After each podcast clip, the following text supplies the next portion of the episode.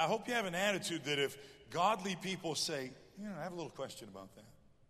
That didn't sit well with me. Instead of fighting for your right to do what you want to do, that your spirit and your attitude is, oh, I don't want to do anything that would cause my brother to offend.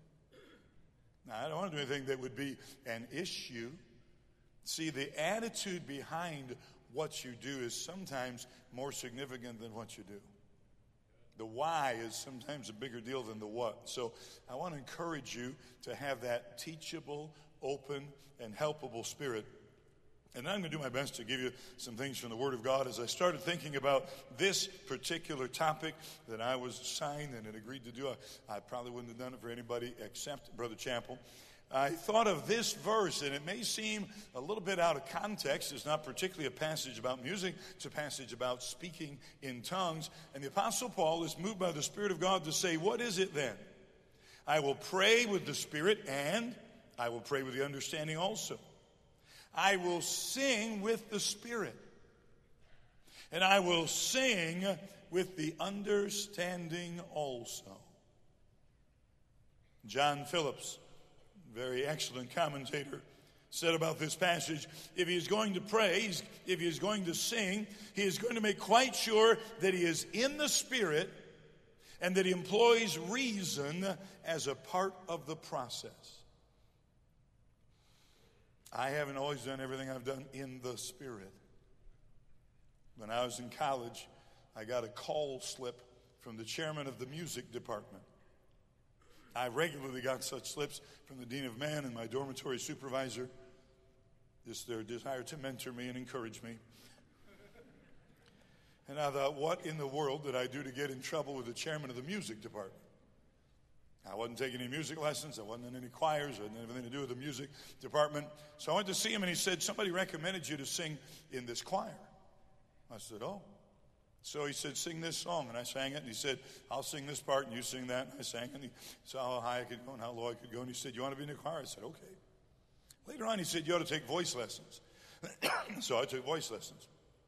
At least where I went to school, it was a very negative experience. They give you a thing called a conconi. And it's a bunch of melodies that you learn, but you sing them all to the word no. No, no. I don't know why I couldn't sing yes, but you had to sing no to everything. The first song you ever taught me to sing was the song No One Ever Cared for Me Like Jesus. And I learned it, and he taught me to sing it, and I sang it. Years later, I was pastoring our church. Probably this would have been thirty-five years ago, maybe, maybe, maybe thirty years ago. Uh, it was my turn to sing on the music calendar, and so I thought, well, I'll sing No One Ever Cared for Me Like Jesus. I went over it with a piano player. I knew the song. I'd known it for years. And I got up to sing. Now, I wasn't being vain. I wasn't thinking, wow, I'm going to knock their socks off with this song. I bet I'll get a recording contract out of this. I just knew the song, and I knew that I could sing it, and I knew that I could do my job. So I got up and I sang, I would love to tell you what I think of Jesus. And my mind went totally, completely, unchangeably blank. And I thought, I'll make up the words to the verse and I'll get it on the chorus. I sang, he's so wonderful and good and kind and true. He is faithful and his love is everlasting. What he's done for me, I know he'll do for you. I got it. No one ever cared for me like Jesus. I made up the chorus. I made up the second verse. I made up the second chorus. I think I ran out of rhymes by the end of the deal. One of my secretaries thought, oh, he found new words to that song. And then she said, no, he's making that up. Now, what was my problem? I was singing. I was singing. I intended to sing a good song. Written by a sweet, wonderful Christian, Charles Weigel. I was singing.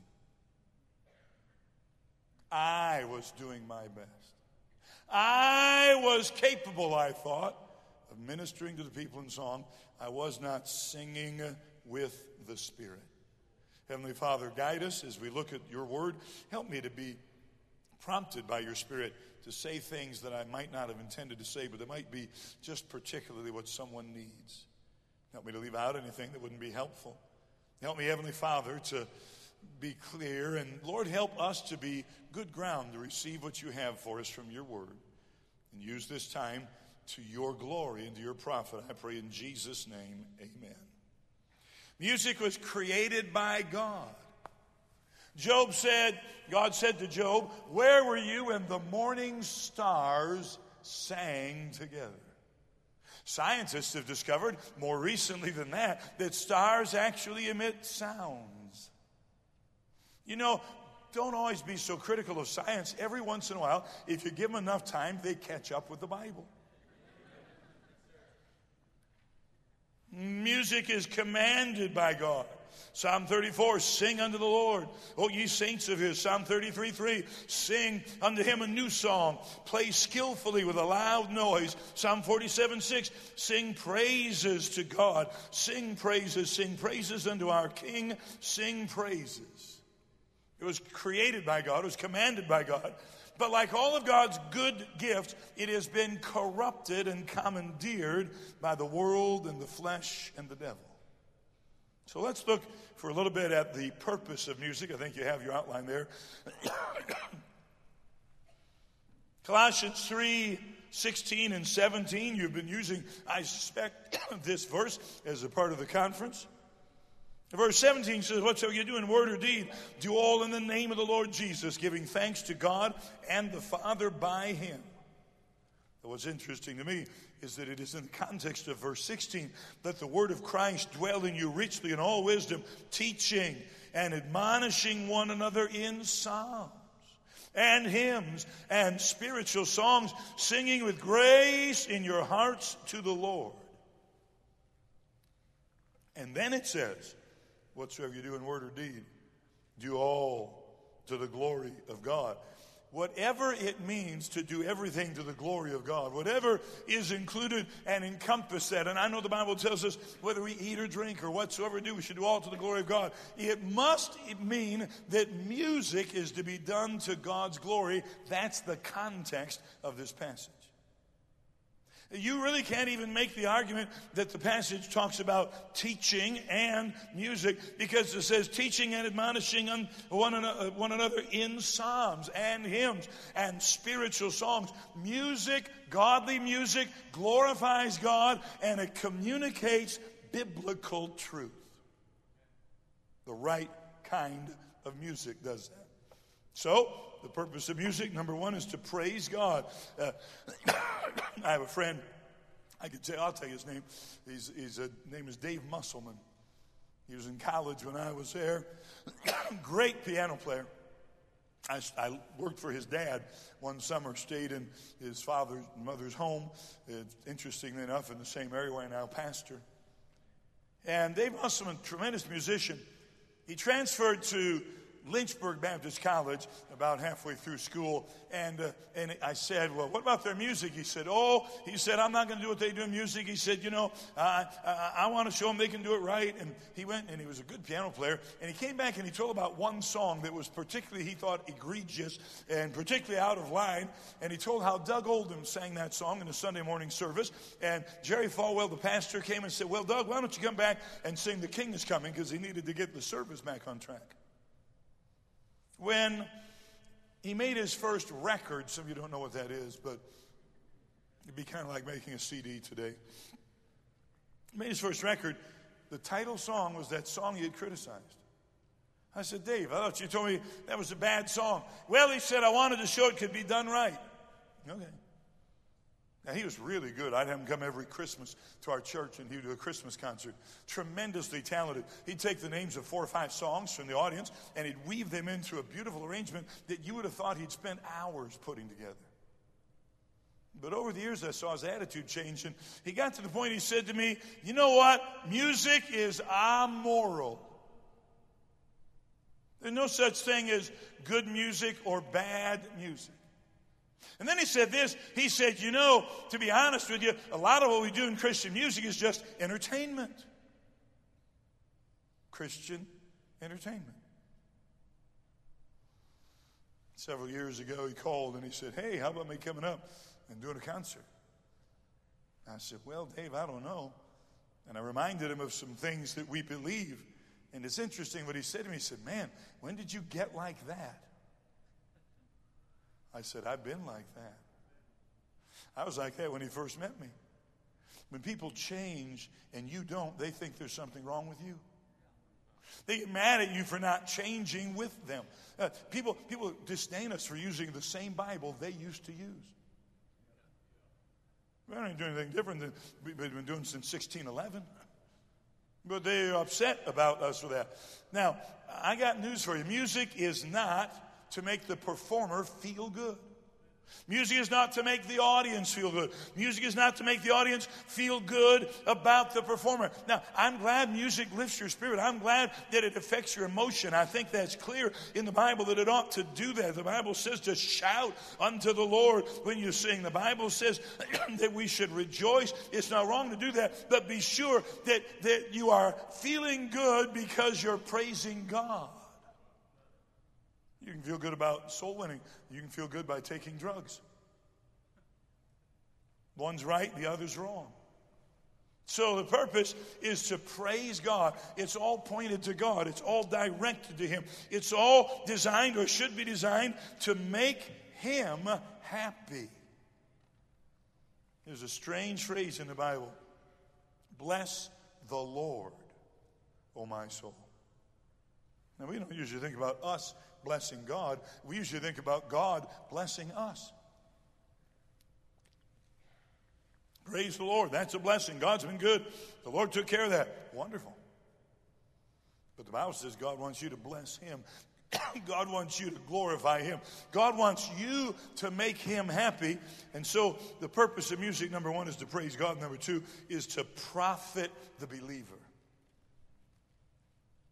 Teaching and admonishing one another in psalms and hymns and spiritual songs.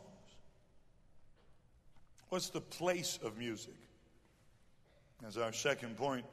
Well, the music has a large place in your personal life. Ephesians chapter five. Be not drunk with wine, verse eighteen, where is an excess, but be filled with the Spirit, speaking to yourselves.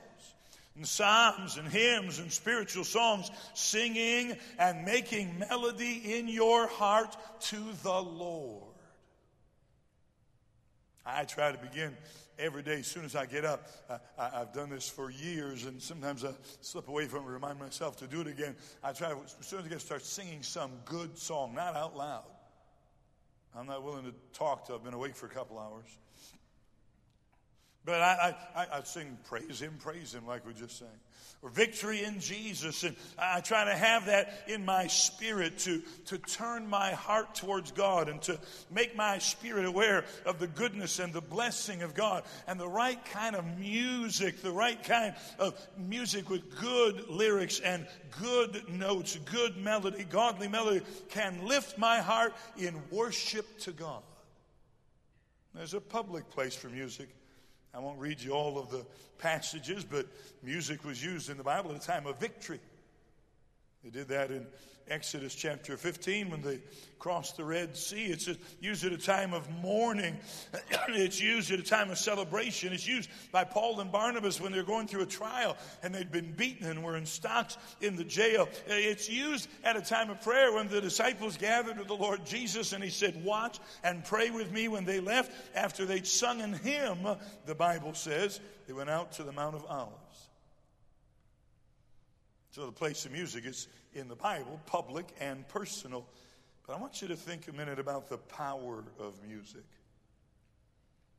The power of music according to the Scriptures. You're very familiar with this. Most everybody that does a session on music uses this passage, and they do so quite appropriately. The Bible says that David was invited, required, if you will, to play his harp for King Saul, and it came to pass, First Samuel sixteen twenty-three, when the evil spirit from God was upon Saul, that David took an harp and played with his hand. So Saul was refreshed and was well, and the evil spirit departed from him. He was refreshed, he was well, The evil spirit departed from him, and people well say that music affects people emotionally and physically and spiritually. Now, that's what the Bible says. Did you know that society says the same thing? According to society, music affects us. Wall Street Journal had an article February eleventh, two thousand twelve about the British singer-songwriter called Adele. I was not familiar with her until I started to prepare for this. Adele's ballad, Someone Like You, I quote, has risen to near iconic status recently due in large part to its uncanny power to elicit tears and chills from its listeners. What explains the magic of Adele's song? Though personal experience and culture play into individual reactions, researchers have found that certain features of music are consistently associated with producing strong emotions in listeners. Combined with heartfelt lyrics and a powerhouse voice, these structures can send reward signals to our brains that rival any other pleasures.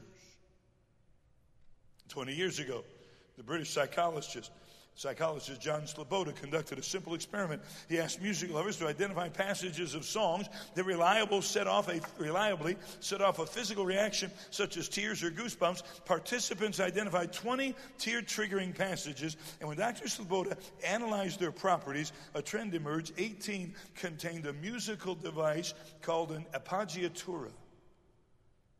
An appoggiatura is in a type, according to the Wall Street Journal, of an ornamental note that clashes with the melody just enough to create a dissonant sound. It might be like, if you know music a little bit, a major seventh.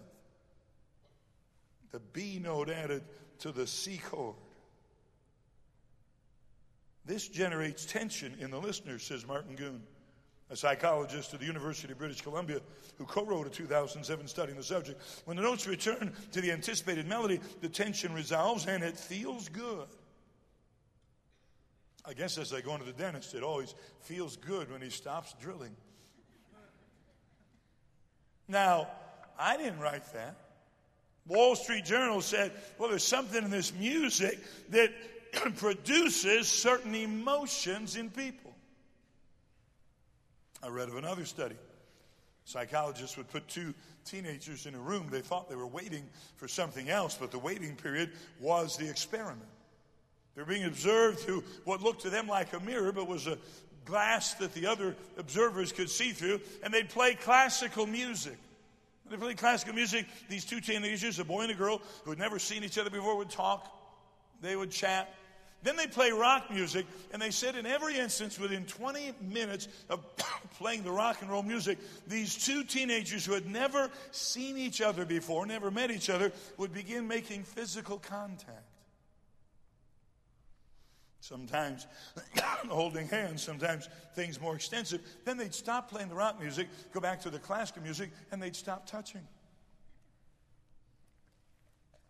And the psychiatrist concluded it was the music that induced that behavior. Rod Stewart, not a fundamental Baptist preacher, said, and I quote, I don't usually use this word, but I must use it for you to understand what I'm saying. Rod Stewart said, rock music is sex. That's what it's about. David Merrill did a study with rats. He wondered if music had an effect on them. He got seventy-two mice and divided them into three groups, one that listened to Mozart, one that listened to hard rock, and a control group that didn't hear any music at all, rock or classical. He had them going through mazes and aquariums in his basement. He started playing the music ten hours a day. He put each mice through a maze three times a week that originally taken the mice an average of ten minutes to complete. Over time, the twenty-four control group mice managed to shave about five minutes from their maze completion time. The Mozart listening mice managed to cut their time back by eight and a half minutes, but the hard rock mice added twenty minutes to their time, making their average maze running time three hundred percent more than their original average. But here's the most interesting thing. Merrill said, I had to cut my project short because all the hard rock mice killed each other. None of the classical mice did that. Valerie Stratton and Annette Zelenowski in the Journal of Musical Therapy, not a Christian publication, subjected two groups of people to twenty-one days of different music. One group heard country music. I'm not a big fan of country music. They used to say that there was these things in, in uh, music called backward masking. And they say if you play the rock music backwards, there are satanic messages in it. If you play country music backwards, you get your truck back, you get your wife back, you get your dog back.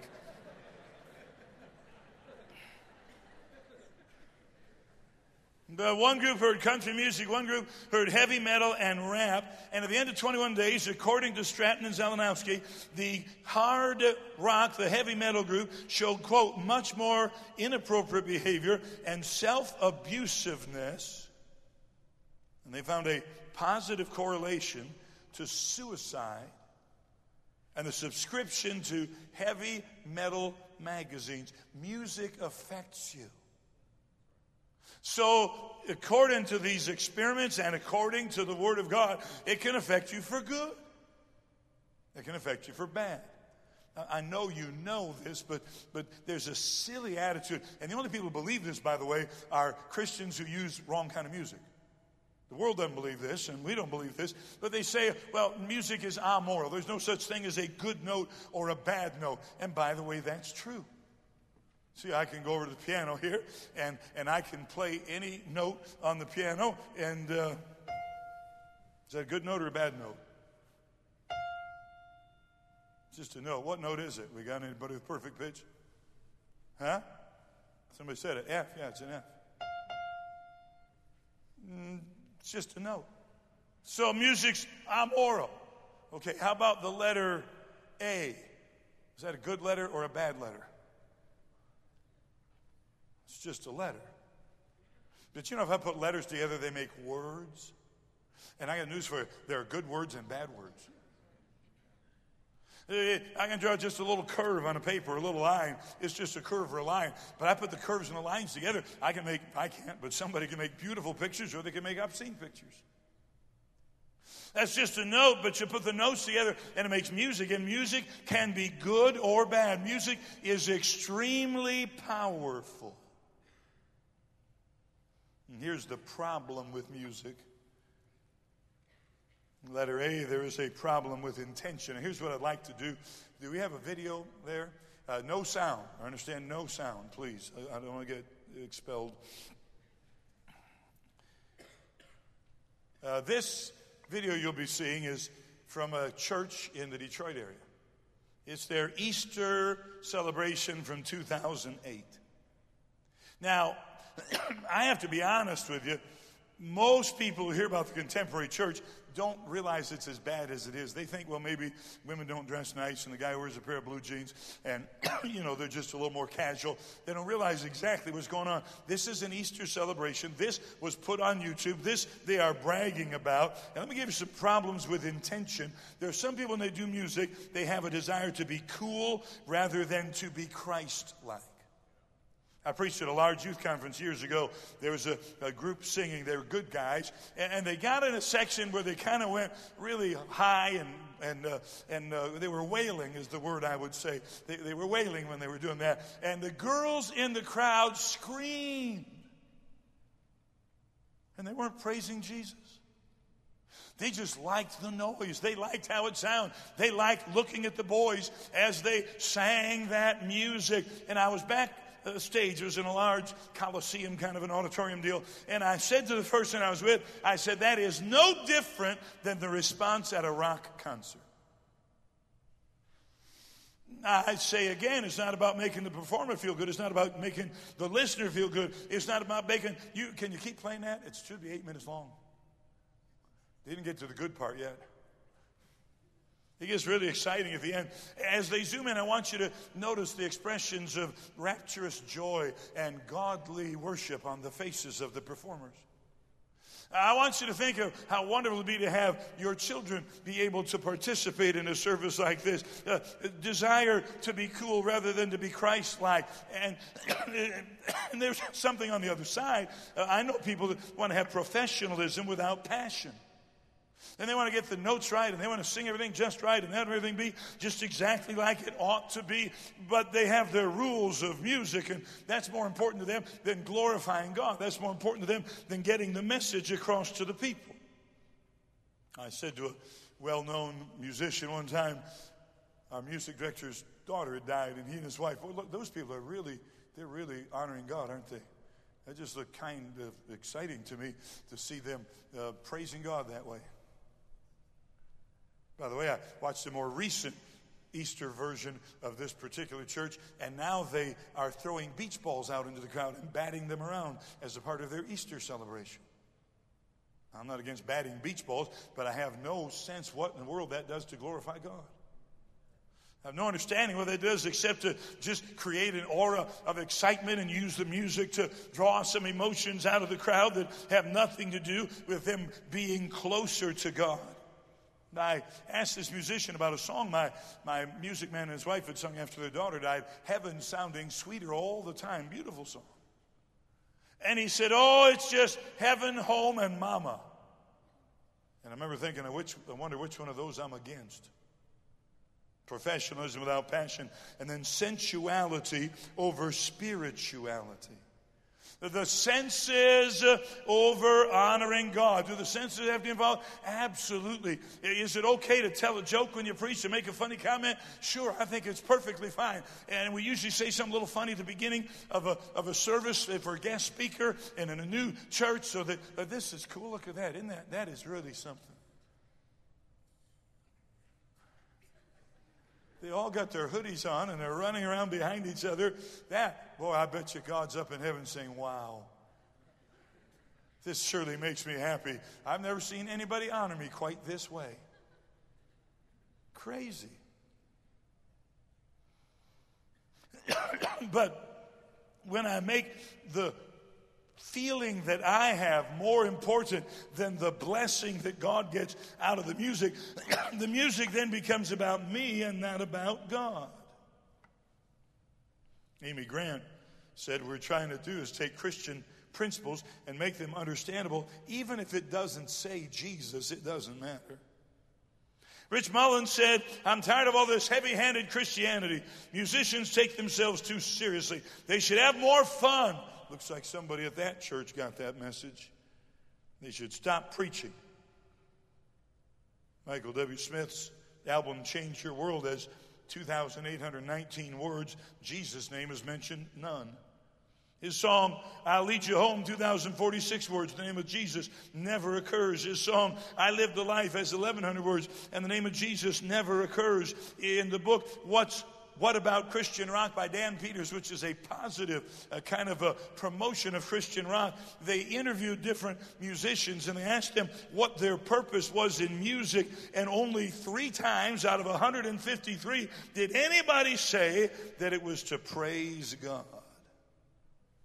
Now, that church you just saw, by the way, that church was once pastored by J. Frank Norris. It was pastored by G B. Vick and A V. Henderson. Great men of God of the past. It used to be called the Temple Baptist Church of Detroit. My dad ran the rescue mission. We used their large fellowship area for his banquets on a regular basis. Now they call it Northridge Church. The pastor, by the way, is Wally Beebe, Mister Buss's son-in-law.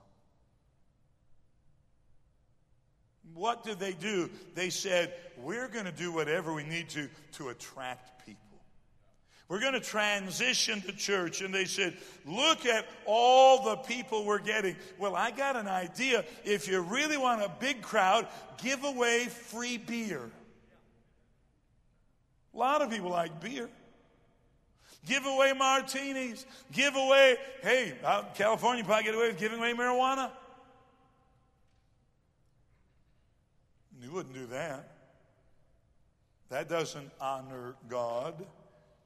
Neither does that kind of stuff. Let me talk to you a moment about the personnel of music. The problem of music, we have a desire to be cool rather than to be Christ-like, or we want to be professional rather than having passion, or we have the sensual over the spiritual. The personnel of music, let me say a few things about this that maybe haven't been said. Musicians should be, number one, people of talent.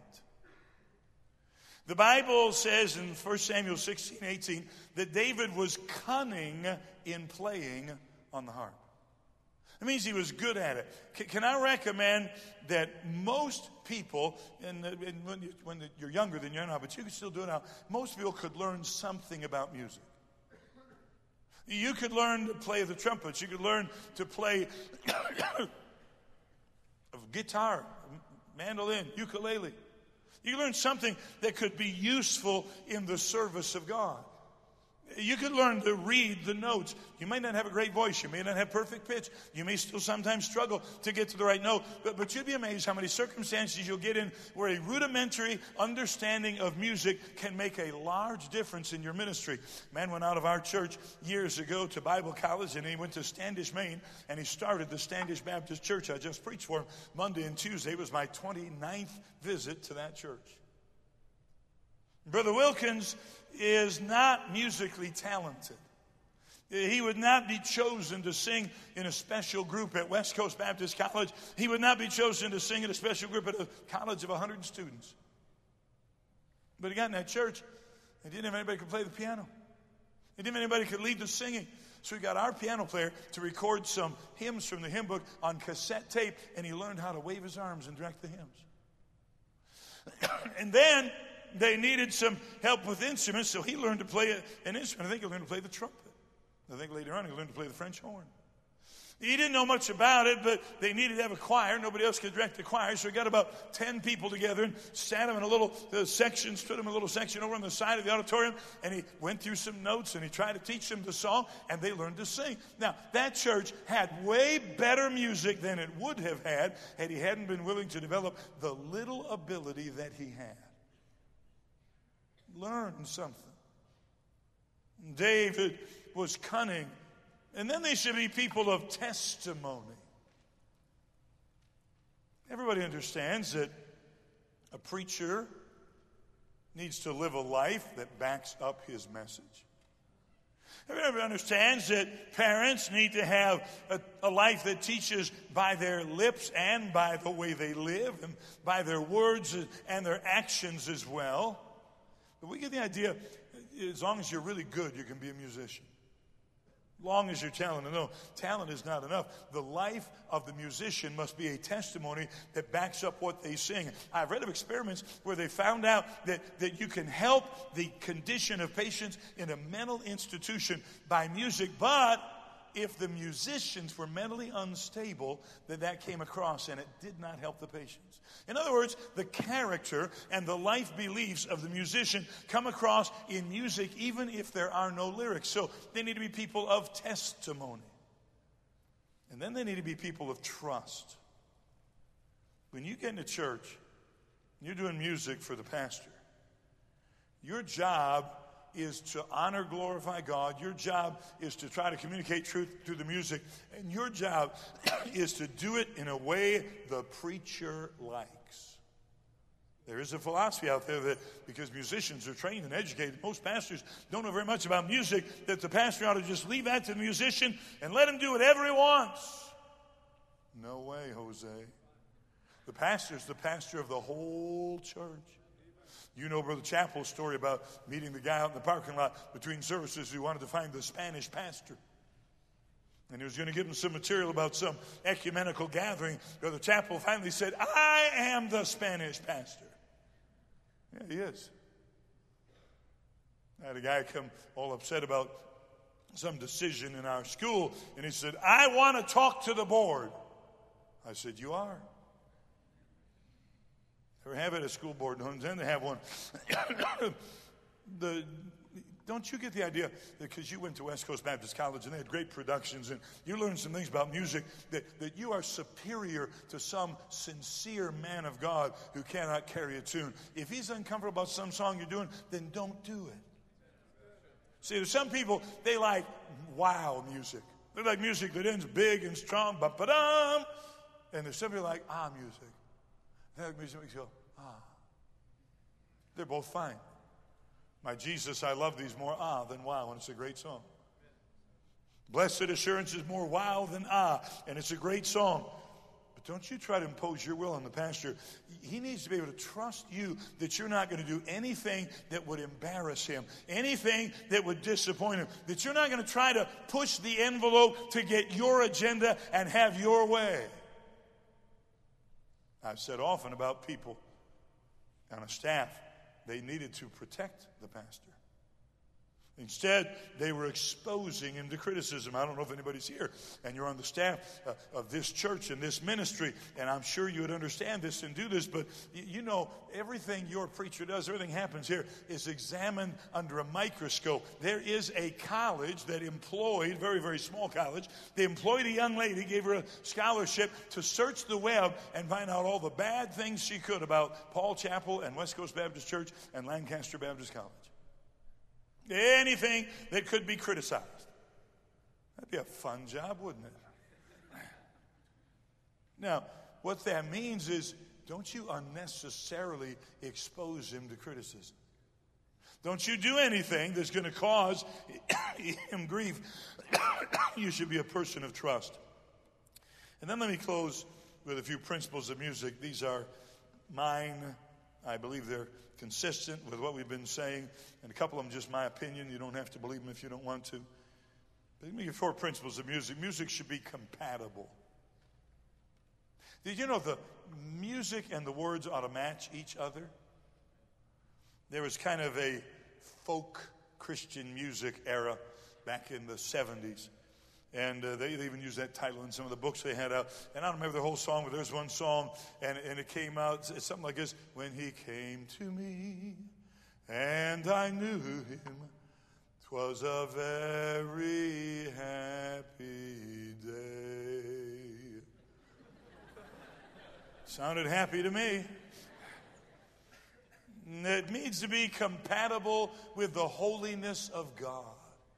Music starts to glorify a thrice holy God.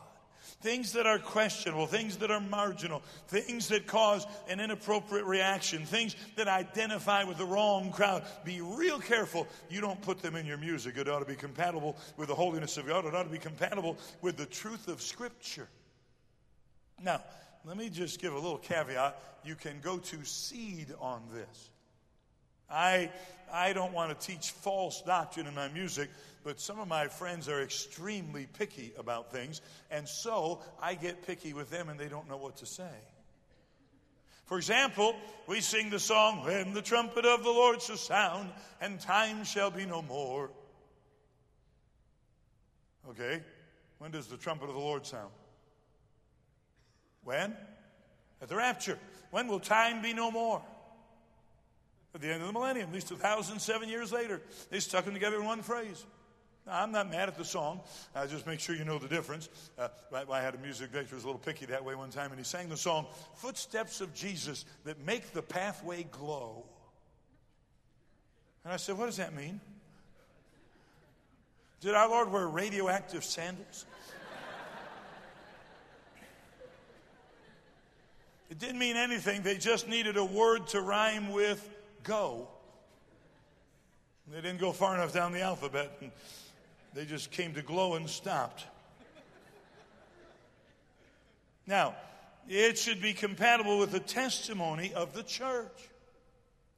Be sure uh, that your, your local church culture is going to be different from one part of the country to another. They're going to sing different songs at Gospel Light Baptist Church in Walkertown, North Carolina, where Bobby Robertson's been for fifty-eight years. Then they're going to sing at the Standish Baptist Church in Maine, and that's okay. None of them are inappropriate songs at either place. None of them are sinful songs at either place. And understand the culture of your area and try to relate to those people, but, but don't go over a biblical line, and make sure that it's compatible with the truth of the Word of God. And be sure that you don't offend anybody. There's some songs that are perfectly fine that you cannot do in a certain situation because they're harmful to the Christian life of the people there. I have heard occasionally polka music. I don't find anything offensive in polka music. I've got a deacon, and he'll never listen to polka music.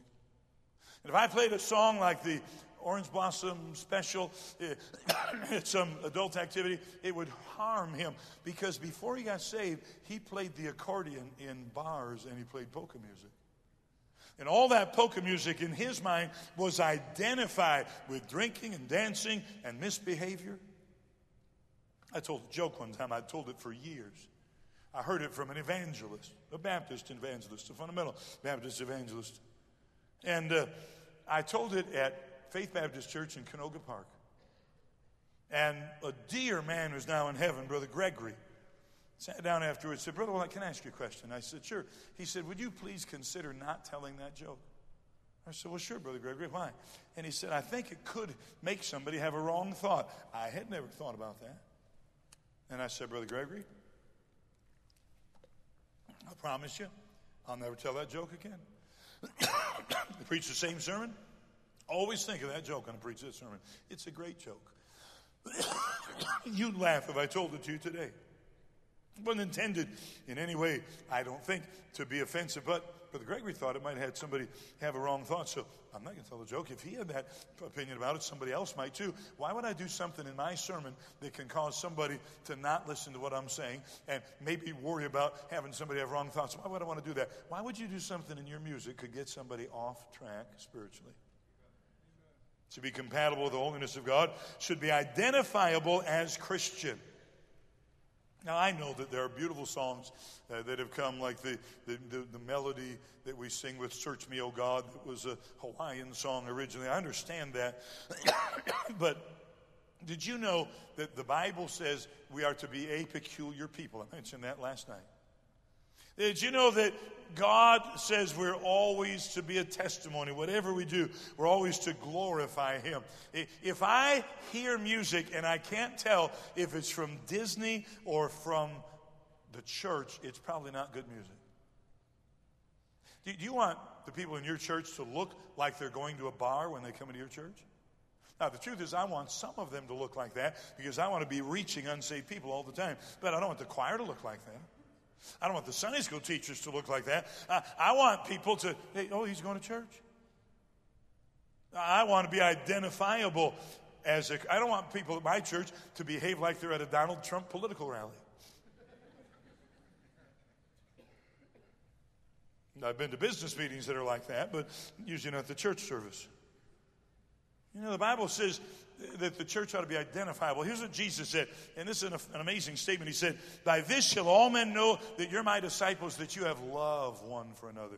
Not that you believe me, not that you believe the Bible, not that you honor God. All those things are true. But he said, when the world looks at you, I want them to see that you love each other. And they ought to say, oh, those people are Christians. Look how they treat each other. Music should be identifiable as Christian. And this is my opinion. Music should be singable, particularly congregational music. Um, a lot of contemporary music is very hard to sing.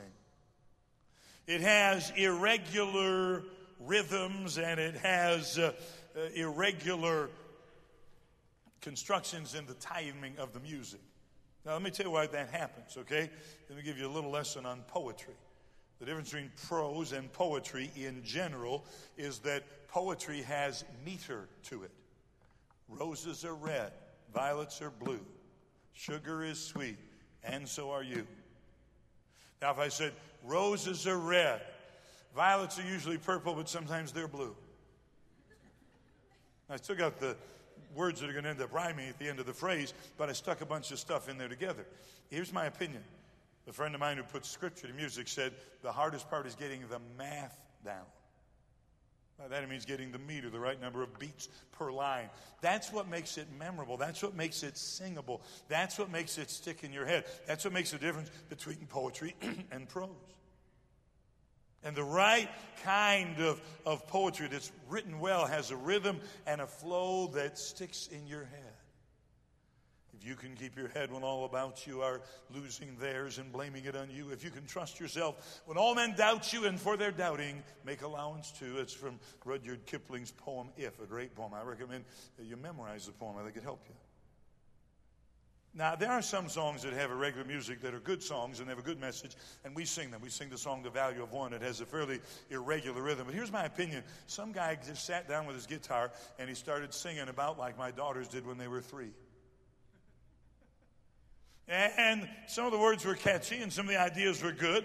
And so they just put it on tape, and then somebody tried to write it out where it was. It's very hard to sing. There, there's some songs that are just awkward for the people to get together and understand and sing. But, by the way, there's some songs I think would be perfectly fine for your devotions. I, I find the song, When Morning Gilds the Sky, a beautiful song of worship to the Lord Jesus, to be an eminently unsingable song for the average church congregation.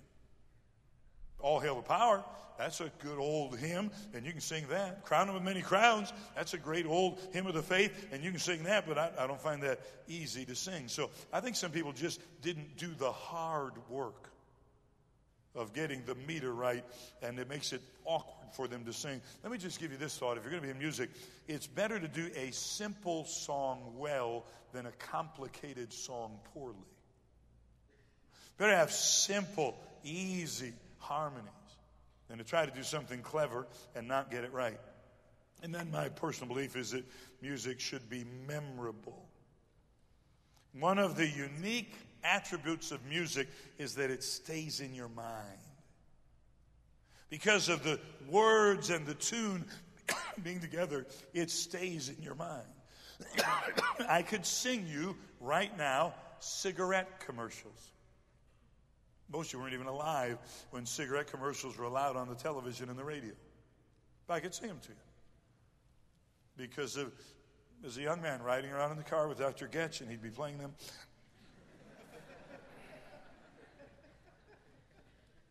And here's what I think. I think if a song that you hear is a special, you're on a C D, if the song's not rattling around in your head, snatches of it a few days later, probably didn't fulfill its mission. The, the idea is to get the truth into your heart and into your mind. I, I carry Byron Fox's Bible songs for kids to my meetings, and I encourage people to get them. I gave them to our daughters uh, when I started carrying them, and they didn't play them. They thought probably they'd be kind of boring, and probably Patch the Pirate songs would be more exciting for the kids, and that was all right. And then about, oh my goodness, four or five months ago, our younger daughter Katie said, well, I'll play one of these songs. And she said, Dad, Sawyer loved it. Sawyer just turned three. And she said, Dad, two days later, Sawyer was singing those verses. She was singing words like condemnation. And she said, Dad, I was singing them too. So the music does get in your heart. If it's good music, be sure it's the right kind of music that gets in your heart. I'm going to give you one little thought, and I'll be done. Brother Getz said we want to be out of here by ten o'clock, and I'll give you a little change back. And I reserve the right to use the balance of my time at a future date.